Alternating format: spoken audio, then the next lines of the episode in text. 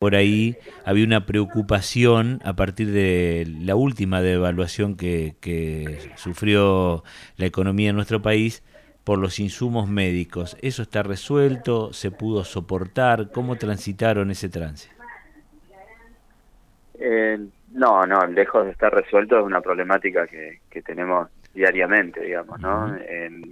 la, nos, nos ha cambiado la relación con la gran mayoría de los proveedores en cuanto a, cuestiones que tienen que ver con, con licitaciones, ¿no? Nosotros nos, nos solíamos manejar con licitaciones a, a mediano o largo plazo, que eso nos daba previsibilidad, nos da obviamente posibilidad de estoquearse, de, de tener de tener comparativas y competencia en cuanto a los precios y mejores y obtener mejores precios y hoy estamos eh, por esta situación en, en, cuestiones de compras directas, de, de necesidad de acelerar, digamos, procesos que administrativos que para para lograr tener los insumos, o sea, es un trabajo eh, mucho más arduo, más artesanal de todas las áreas de compras, de contaduría, eh, de las jefas de farmacia, las jefas de, laboratorio que tienen que lidiar eh, con la situación de estar en contacto permanente con todos los proveedores porque es, es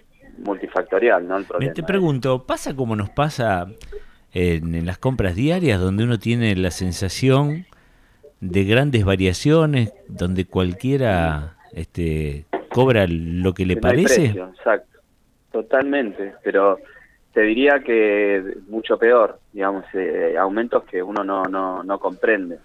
Eh, para el rubro, por ejemplo, de descartables, ha sufrido aumentos del 100%.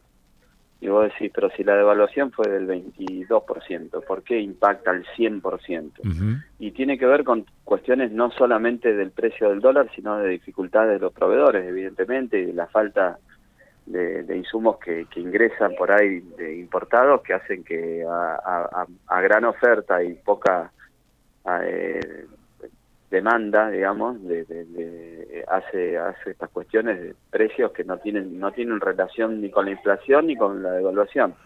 Y lo vemos diariamente. Bien, y, cuando hay una cuestión urgente, suponte eh, colocar un material de origen importado, eh, tenés un enfermo que hay que, colocarle una, un, una aparatología que es importada, urgente. Eh, ¿cómo es ahí? Y bueno, y ahí es donde donde destacamos siempre el compromiso y, el trabajo que hacen las áreas que, están en ese en ese lugar, ¿no? Por ejemplo, eh, te doy un ejemplo de hace un par de días, una un medicamento que es importado, que es muy caro, que se usa para para los casos de ACV, es un trombolítico, eh, y en ese los, proveedores, bueno, por cuestiones también, ¿no? de entrega y de, de, no tener eh, stock suficiente, estuvimos con, con muchas dificultades y bueno, cuando pasa una cosa así, eh, logramos tener eh, logramos tener a veces la colaboración incluso del, privado y, podemos compartir digamos este tipo de medicamentos y con devolución posterior, o sea, son a lo que voy es que nos manejamos con, con mucho trabajo de improvisación en el momento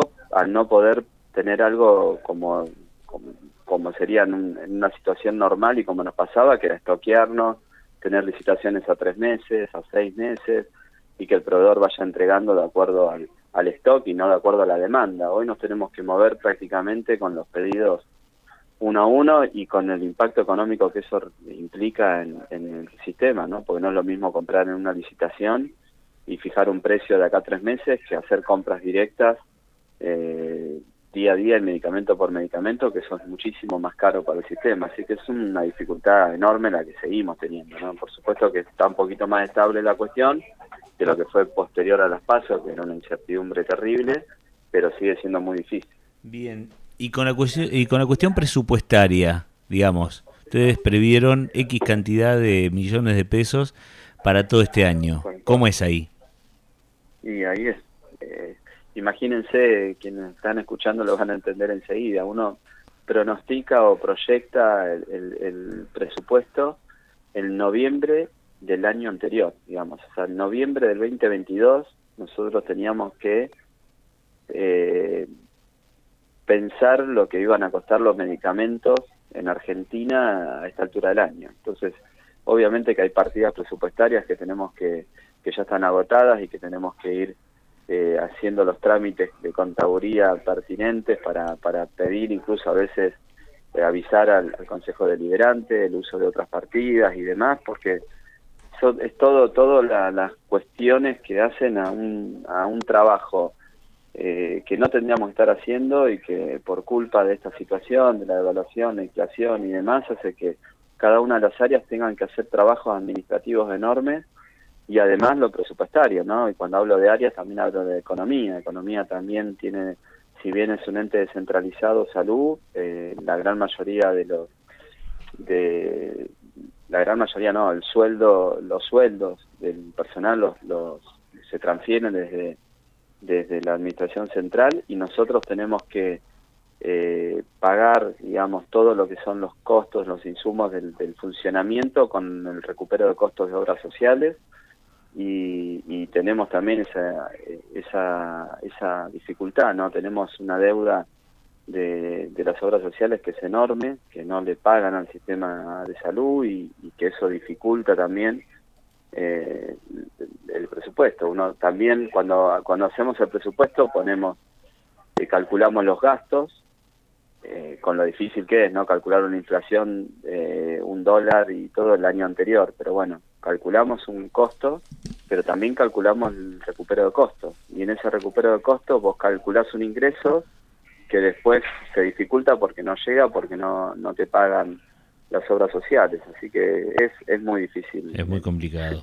Bien. es muy complicado. Es muy complicado, sí, claro que es muy complicado. Eh, la última tiene que ver con algo que nos preocupa y tiene que ver con la reaparición del COVID, que más allá que en la época invernal fue superado en un 55% por la influenza, estos son datos a nivel país, te voy a preguntar si vos lo estás corroborando a nivel local, se habla de la diferencia de letalidad.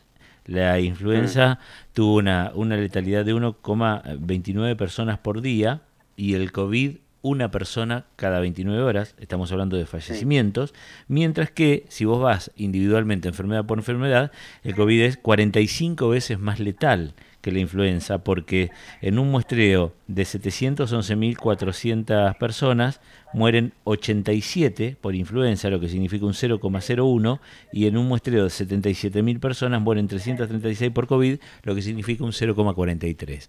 Esos parámetros que se dan a nivel país y el Ministerio de Salud de la Nación se ven acá de la misma manera en el invierno pasado. Tenemos que estar preocupados por el COVID hoy. ¿Qué tenemos que hacer hoy?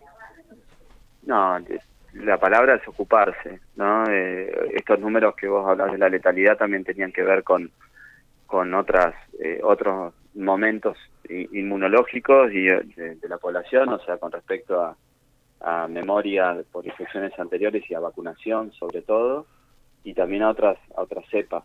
¿no? La, verdad es que lo que hoy vivimos es que aumentaron los casos, es cierto, pero no aumenta la internación, es decir, son casos más leves eh, y no esas neumonías bilaterales graves que veíamos en, plena pandemia, ¿no? que asustaba a gente sana teniendo insuficiencias respiratorias graves.